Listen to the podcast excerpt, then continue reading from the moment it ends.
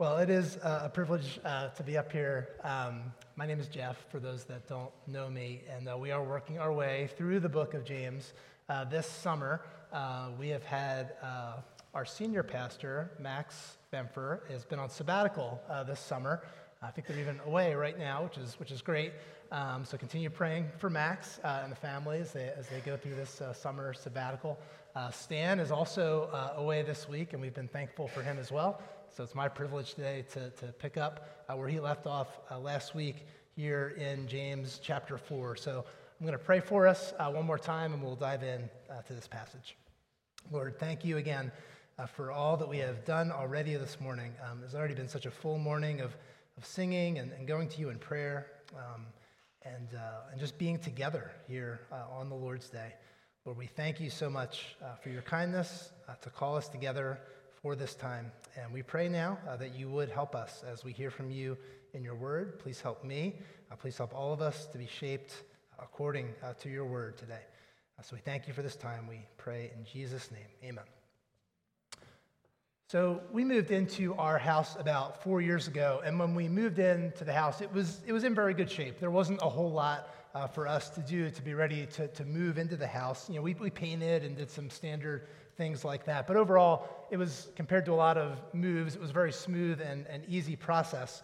Uh, there was one improvement that, that I knew I was going to have to make once we moved in, though, and that was to our mailbox.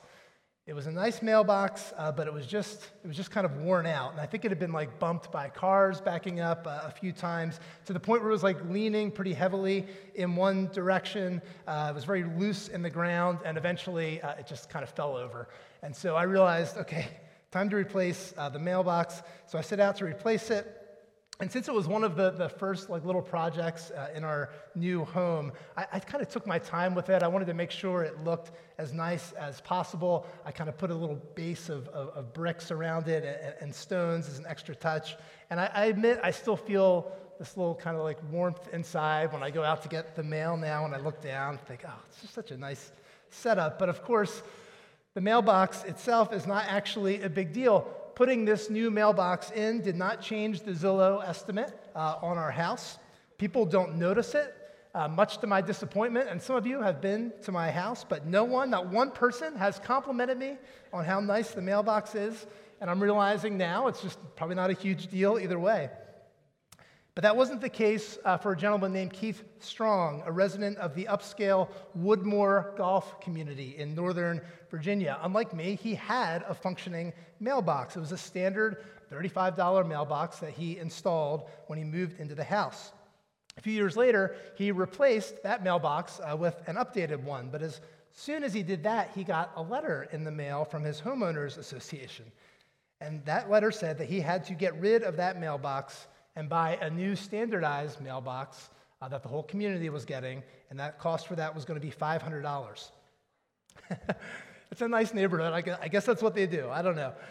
Well, Keith Strong was, was not having this, and so he launched a fight and eventually a lawsuit with the aim of keeping his old mailbox. About seven years and $33,000 in legal fees later, Keith Strong won his case. Did he? Well, and he was allowed to keep his original mailbox. Strong called it a victory for homeowners everywhere. So rejoice, homeowners. Keith Strong has fought your battle. I've actually mentioned this story before because I just think it's such an interesting one and such an instructive one. You know, without getting into to who was right and, and who was wrong, whether or not it's wise to spend $33,000 in a fight over mailboxes, we can see that this conflict was about far more than the mailbox, right? This was about power, this was about clashing desires. You had the community's desire for conformity, you had Mr. Strong's desire for autonomy. What is it that caused this conflict in the little Woodmore golf community? It was desires, right? And what is, what is it that is at the root of most conflicts, even in the church? Desires. Sometimes the desires themselves are okay, sometimes they're, they're not so good. But probably always they need to be thought about and interrogated. And that is what James, the author of this letter to Christians in the first century AD, does in our passage today. As I said uh, the last time I preached uh, in the book of James, th- this is a very bracing book in the Bible. It's heavy on bringing us under conviction for our sin. But if we have ears to hear James, it's also an invitation into a much better way. And this morning we want to consider both the ways uh, that we go wrong and the consequences of this wrongdoing, but we also want to consider the better way that the Lord, because he loves us, holds out to us today. And I think this passage comes along at an especially relevant time. This is a time where there, there's plenty of conflict, right? Both in the world around us and even at times in churches. This passage helps us, I think, to, to think through the inevitable conflicts that come visit a church community. And we'll begin here with verses 1 to 3, which I'll read again. It says, What causes quarrels and what causes fights among you? Is it not this? that your passions are at war within you. You desire and do not have, so you murder. You covet and cannot obtain, so you fight and quarrel. You do not have because you do not ask. You ask and do not receive because you ask wrongly to spend it on your passions. So, James is here building on what he has said at the end of chapter 3, where he detailed what true wisdom from God looked like. You might remember, he said, But the wisdom from above is first pure, then peaceable, gentle, open to reason, full of mercy and good fruits, impartial and sincere. And a harvest of righteousness is sown in peace by those who make peace. James cares very much about peace within the churches that he is addressing because this peace, he says, reflects the goodness of the God of peace. Unfortunately, the churches uh, that he is writing to are not known for this kind of peace, and so James is going to take them to task for this. And to do this, James does not actually address you know, the specifics of the actual conflicts that are happening, whatever they were. We really don't know uh, the intimate details of what was happening. We know that there were quarrels and fights, but we're not sure you know, precisely what they were about. And what they were about was clearly of secondary importance to James because he takes a step behind these quarrels and gets to the root cause of them. And what is the root cause? He says it's the passions and desires that, that the people in these churches have. People are desiring certain things, other people are desiring other things, and those things are coming into conflict. And rather than examining their own desires, the Christians are fighting over them. When we have uh, our pastoral prayers, which, you know, which Matt just did, we often pray acknowledging that every single one of us is bringing different burdens with us uh, to church. And that's very true, but the reality is that every single one of us are also bringing uh, different desires to church. And those desires, sometimes, yes, are, are, are wrong and selfish, but often they are not. Often they just have to do with, with different ideas, even ideas about how the church should function. Some might desire a certain worship style that emphasizes one aspect of, of what it means to follow God, while others might desire a different style that, that emphasizes something else. Some might desire sermons that, that are briefer and, and, and heavy on application, while others might desire longer sermons that are heavier on explaining the passage. Some might desire that the church do one thing with its building and grounds, while others might desire something else. During COVID, some believed and therefore desired that, that the church should approach the pandemic one way, while others had a different idea. Believe me, and, and, I'm sure you do, there's a long list of desires at play when a group of around 200 people come together in a church community. And it's, again, in itself, that is not a bad thing uh, at all. It's totally normal. And living together, even though we sometimes desire different things, is one way that God grows and matures us. However, when our desires, even, even the good ones, are not folded into a deeper desire for the things that James talked about back in chapter 3, a desire for peace in the church, that's when things can quickly go wrong because when this happens, our desires become disordered. That's where not just the desire, but the conflict of desire starts to tear down the church. And James here specifically refers to coveting, sinfully desiring something that God has not decided to give at that time.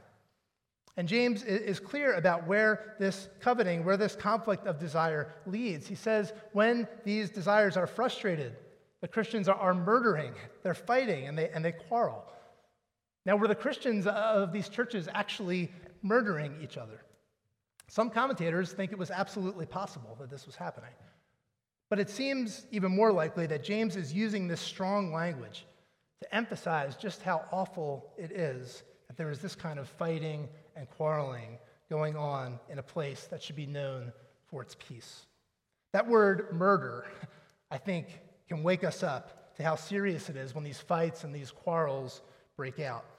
And some of you have been through really hard ones in church contexts. You've been through maybe even church splits when unchecked desires tear a church apart. You know how awful and how painful that is. I think that's why James is using such strong language here. From here, James takes, I think, kind of a surprising turn towards prayer. He says, You do not have because you do not ask. And you ask and do not receive because you ask wrongly to spend on your passions. I think the idea here, once again, goes back to the idea of desire. The Christians in these churches did not seem to desire the right things. You might remember earlier in the letter, James reminded his readers that there is a prayer that God answers. This is a prayer for wisdom. And as James has said, this wisdom is the wisdom that leads to peace and not quarreling. And so the churches don't seem to be asking for this wisdom. They seem to be asking according to their own desires, not according to the good and peace of the larger church. And specifically, in this case, it seems they desire material wealth, material gain, which we've talked about again earlier in James. These themes are running through so that they could spend it on themselves. Their prayers were not centered around the good and peace of the community. Their prayers were not centered around gaining wisdom so that they could bless their community. Their prayers were centered around their agenda and their own comfort. And for this, James offers them a very sharp rebuke, which we see in verses 4 to 10. He says, You adulterous people, do you not know that friendship with the world is enmity with God? Therefore, whoever wishes to be a friend of the world makes himself an enemy of God. Or do you suppose it is to no purpose that the scripture says, He yearns jealously over the Spirit that He has made to dwell in us, but He gives more grace? Therefore, it says, God oppose, opposes the proud, but gives grace to the humble. Submit yourselves, therefore, to God. Resist the devil, and he will flee from you. Draw near to God, and he will draw near to you. Cleanse your hands, you sinners, and purify your hearts, you double minded. Be wretched and mourn and weep. Let your laughter be turned to mourning and your joy to gloom. Humble yourselves before the Lord, and he will exalt you. Well, you can obviously tell by the way that James addresses the people that he is serious. Whereas before in the letter, he has addressed them warmly, calling them uh, brothers and, and beloved brothers. He now says, You adulterous people. Just like he earlier used the term murder to classify their quarreling, now he uses the word adultery to describe their sin. It's obviously a very serious word, and, and James is certainly hoping that his audience will see it as such, that they would realize in their behavior that they have chosen the way of the world over the way of God. They've committed spiritual adultery by opposing the Lord. And how have they opposed the Lord? They have opposed the Lord by opting for friendship with the world. Now, at this point, we need to slow down and remember that friendship, as spoken in the first century, was different than the friendship that we often speak about and think of today. One commentator uh, points out, said, friendship in antiquity was usually taken far more seriously than in today's Western world as a lifelong pact between people with shared values and loyalties. There's a deep, deep, deep sense of commitment to the word friendship. And so when James references friendship here, he's speaking of a level of commitment that these Christians have given to a way of life that they should not be committed to in the least. How does James know that they have chosen friendship with the world? By the way that they have sought to serve their own desires, leading to arguing, conflicts, and quarrels. Basically, as the rest of this passage bears out, that they're acting with pride instead of acting with humility. And they're assuming that their desires should trump the desires of others. and they are valuing their own desires over humbly giving themselves to the peace of the church. But fortunately for James's audience, fortunately for us, the desires of the people are not the only desire at play in this passage. While the people are arguing and fighting over their own desires, their God, who still loves them, is desiring something much better for them. James reminds them that he says, Scripture says he yearns jealously over the Spirit he has made to dwell in us. Now, there's actually a, bunch of mystery over what, what this section is trying to say. For example, no one is sure exactly what section of Scripture uh, James is referring to when he says this is what Scripture says. Also, we aren't sure exactly how to word the, the phrase that James is referring to. And, and does the Spirit here, does that refer to the human spirit that God has made us with? Does it, receive, does it refer to the Holy Spirit that we receive when we follow Jesus? I have general opinions on these questions, but I think it's much better for us to stay general because the general thrust here is what is important. And the general idea is that the way these Christians were living was out of step with who God made them and called them to be. And because God loves them, He desires so much more for them. God wants them to follow Him, God wants them to flourish. He yearns over them. You might remember that Jesus, the Son of God, when he came upon the city of Jerusalem, he expressed a similar longing. He looked and he said, How often would I have gathered your children together as a hen gathers her brood under her wings, and you were not willing? That's the heart of the Lord that is being expressed here by James. And despite how these Christians have, have fought and bickered and, and murdered, James reminds them that God gives more grace. He stands ready to graciously welcome them home. Think of the father in the, pro- the story of the prodigal son. And the path to this welcome home is for God's people to repent. You know, as I've gotten uh, a bit older and entered middle age, I've noticed that my doctors have been more enthusiastic about getting certain tests and procedures done. Instead of like assuring me that, that, that I'm fine, nothing to worry about, they, they now tend to say, you know what? Let, let's, do, let's do a test, let's do a procedure to find out, you know, what's going on. I have one such procedure coming up in a few weeks. I'm not looking forward to it. And that's fine. I, I, know it's all part of the deal. My doctors are looking out for me. They'd rather me go through a little bit of discomfort now as opposed to something far worse and far deadlier later if I don't take care of things now. And that's a little bit what James is getting at when he tells the Christians how to respond with repentance to their own quarreling and fighting. Something to be done now to avoid a world of hurt later when God brings his judgment to bear on them. And what does it mean for them to repent? I was listening to a sermon uh, by Pastor and Professor Jonathan Pennington last week. He was talking about repentance and the different ideas that pop into our minds when we hear that word. And here is what he said that repentance actually does look like. He said this He said, Repentance is not a message of condemnation, repentance is an invitation to turn an invitation to adopt a new way of understanding yourself and a new way of understanding God. Repentance is an invitation to turn from inhabiting the world in one way with its habits and loves and actions and beliefs to a different way. Repentance is turning from self and actually turning to God, not just in heart, but in actions. Dr. Pennington was, was preaching on a different passage when he said this, but, it, but it's very much what we see described here in James 4. These Christians were inhabiting the world in a certain way, and now they're being commanded, and in that command, graciously invited to a different way.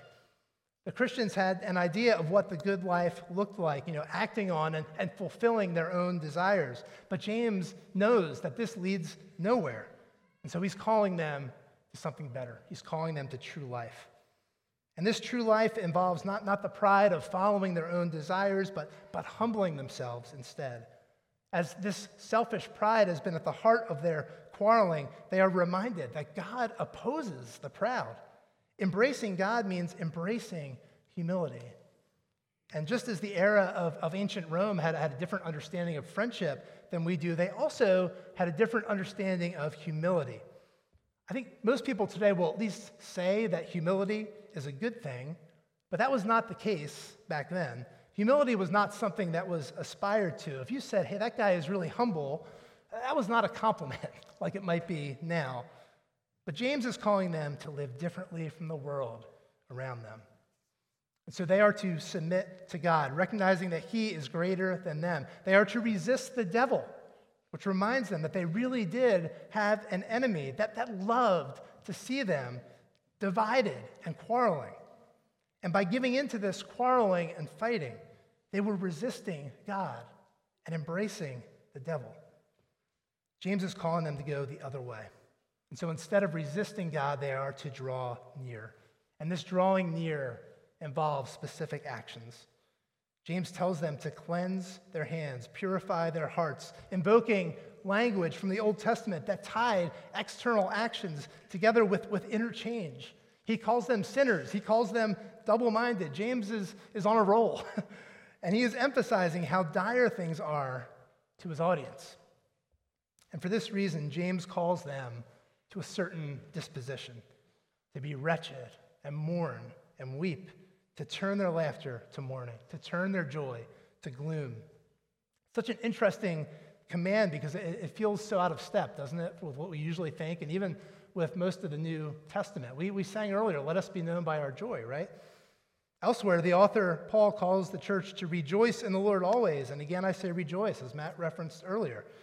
But as we consider the, these seemingly conflicting commands, we remember another word from another author in the Old Testament that there is a time for everything a time to weep and a time to laugh, a time to mourn and a time to dance. And given what has happened in these churches, given the selfishness and, and conflict and division, it is indeed a time to mourn for them. And this is all part of the process of humbling themselves, as James has called them to, so that the Lord might exalt them the Lord, in His love, desires to, to restore them as they draw near to Him, but first they need to see how dire their situation is. This is one of the many reasons that, that, that confession is such an important part of, of following Jesus, and one reason that we confess our sins together every week. That step of, of confession and assurance, I think it, it snaps us out of two things that we can all be prone to. Number one, we can all be prone to self righteousness. So it's really important for us to acknowledge our sinfulness. But number two, we're also prone to believing that our sins have made us worthless in God's sight. And so we always, always receive assurance from Him that this is not the case. So you see this in James. Things have gotten bad for these churches, but there is a way home for them, a way that includes confession and leads to restoration. And this is what James desires, and it's what God desires for them. That's what God desires for us peace with Him that is lived out in peace with one another. And that peace with one another is addressed again in, in the, a couple of our final verses here, verses 11 and 12. Two verses that I think are absolutely critical for churches as we're going to hope to survive and flourish in this day and age. Verse 11 says, Do not speak evil against one another, brothers. The one who speaks against a brother or judges his brother, speaks evil against the law and judges the law. But if you judge the law, you are not a doer of the law, but a judge. There's only one lawgiver and judge, he who is able to save and to destroy. But who are you to judge your neighbor? See, in this section, James moves beyond speaking generally about the desires that were tearing the churches apart to one specific way that this was being played out in their speech. It's a topic that, that James has already considered uh, in chapter 3, but he returns to it here, given its importance, and he gets a little bit more specific. James begins, I think, simply enough by calling his hearers not to speak evil against one another. We'll come back to that, but for a moment, see what James equates this kind of speech to. He equates speaking evil of one another to judging the law. Why is speaking this way judging the law? Because the law commands us to love God and love our neighbor. And when we disregard the law and go ahead and speak evil of our brothers and sisters in Christ, we are saying, in effect, that, that the law actually doesn't matter, doesn't apply to the situation. We've judged it to be irrelevant, and we've made ourselves out to be God because that type of judgment is meant to be left to Him. God is the one who saves and destroys, not us. And when we speak evil and when we judge our neighbor in this way, we assume that we, that we know better than his law and better than him. But we need to, I think, drill down a little bit more because we need to understand what it means to speak in this way. Because clearly, you know, it's not like we just say nice things. The, the, the Bible does not forbid all, all sorts of criticism. Because we love each other, we, we are called at times to say the hard things to each other. If we think someone is doing something unwise or hurting themselves or especially sinning against the Lord, love demands that, that we speak up in this way.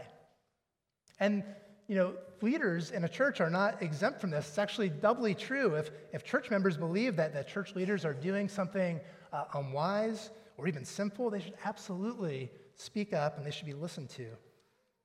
So, what does our speech to and one another look like in order to honor one another and honor God? According to this passage, it is speech that is humble, speech that does not assume that we know best and that those who disagree with us are foolish, speech that acknowledges our own limited perspective and our own fallibility, and it's speech that does not put ourselves on the pedestal of the condemning judge of others. So our speech comes down from what one person called the altitude of judgment to the level ground of brother and sisterhood. And this humility leads to a second aspect of our speech, and this is the refusal to jump to and assume certain motives about other people. Uh, this is so tempting for all of us, myself included, and I think it's such a critical thing for churches living through contentious times. See, the thing is, one of the ways that God has made us is that we love to try to explain the world around us. That's generally a good thing. But one of the things we, we will naturally do is, is try to explain the actions of others that, that affect us, even actions that aren't necessarily good or bad in themselves. We're all interpreting the world around us, including the people around us, including at times even the people in our church family. And this is especially true during difficult seasons, seasons of turbulence, when, it, when it's not easy to make sense of things. So the question is when we interpret the world around us, what type of posture will we adopt? Will we choose the path of humility or will we choose the path of pride? Will we, in love for our brothers and sisters, choose generosity as we do this work of interpretation? Now, again, I'm talking about gray area matters, wisdom matters here. I'm not talking about when someone sins against you, an abusive situation harms you, any of those things. Those are dealt with differently. But in these other matters, will we rush to assuming bad motives, or will we labor in love to consider that my interpretation of someone else's motives may very well be far off? And will we exercise some degree of moral imagination to consider how my brother or sister's actions might not represent what I immediately think it does? It's hard work, and we need God's grace to do it. We all know that the last couple of years have been very hard on churches, disagreements about politics, disagreements about COVID policies, other things. I think those disagreements have happened at almost every church. I've yet to hear of one where it hasn't happened. But honestly, as, as I've reflected on this, on this strange period of history, but both inside and outside of the church, I, I really think the disagreements in themselves, they, they have a degree of, of health to them. When, when you are a church, you're called to share your life together, and, and sharing our lives together include uh, what we think about these hard topics, especially when there's no specific and clear biblical roadmap. And we're not, certainly not called to rigid conformity when it comes to our opinions on these matters. I think where things can go sideways is where motive starts to be assumed. I think that's where our speech becomes judgmental, as James refers to here, because God knows the motives, but we do not.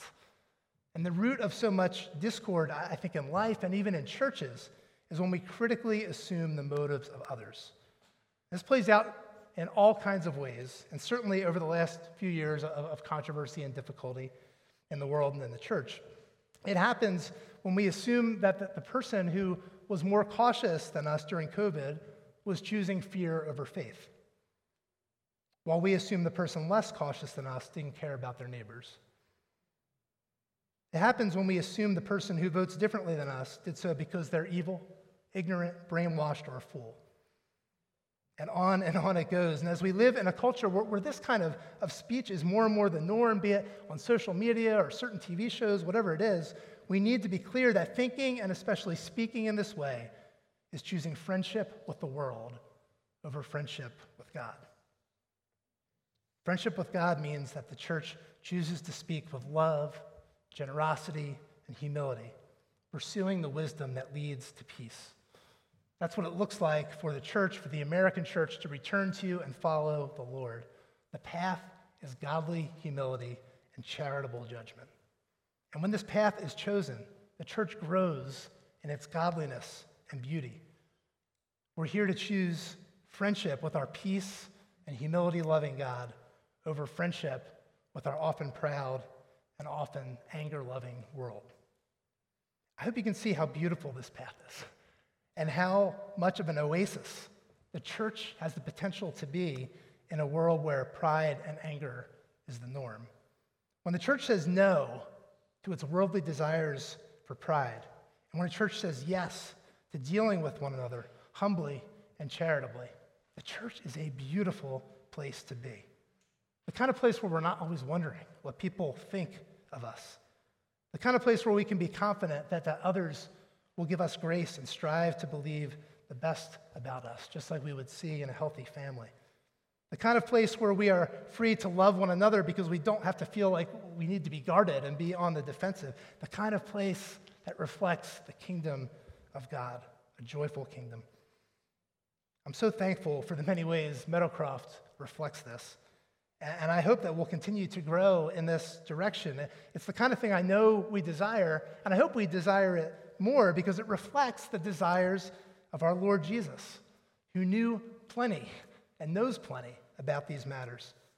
When we consider his incredible patience, remember from the Gospel of John with his disciples again and again, we marveled at it. When we saw how he endured the harsh judgments of others, when we hear him talk about the way he was judged by so many in the world that he created, saying, as he did in Matthew 11, but to what shall I compare this generation? It is like children sitting in the marketplaces and calling to their playmates. We played the flute for you, and you did not dance. We sang a dirge, and you did not mourn. For John the Baptist came neither eating nor drinking, and they say he has a demon. The Son of Man came eating and drinking, and they say, Look at him, a glutton and a drunkard, a friend of tax collectors and sinners. Yet wisdom is justified by her deeds. Jesus very well knew what it was like to be judged harshly and critically. And those judgments led him all the way to a cross, a cross that he endured and even purposely went towards, not ultimately because of the sinful desires of his enemies, but because of his greater desire that a people like us would be pursued and forgiven, and that a people like us would represent him imperfectly, but truly in a world that is desperate for grace. He gives more grace. So he still loves us, he still pursues us, and he calls us to follow him and share that grace with one another in peace. Let's pray together.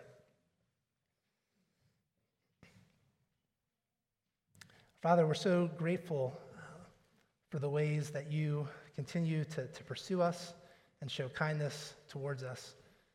We acknowledge that it is it can be extremely difficult to, to walk through uh, times where we're uncertain and very difficult to walk through uh, times together in peace with one another. And we thank you for all the ways that you have uh, sustained us as a church and, and even knit us together uh, during the last few years.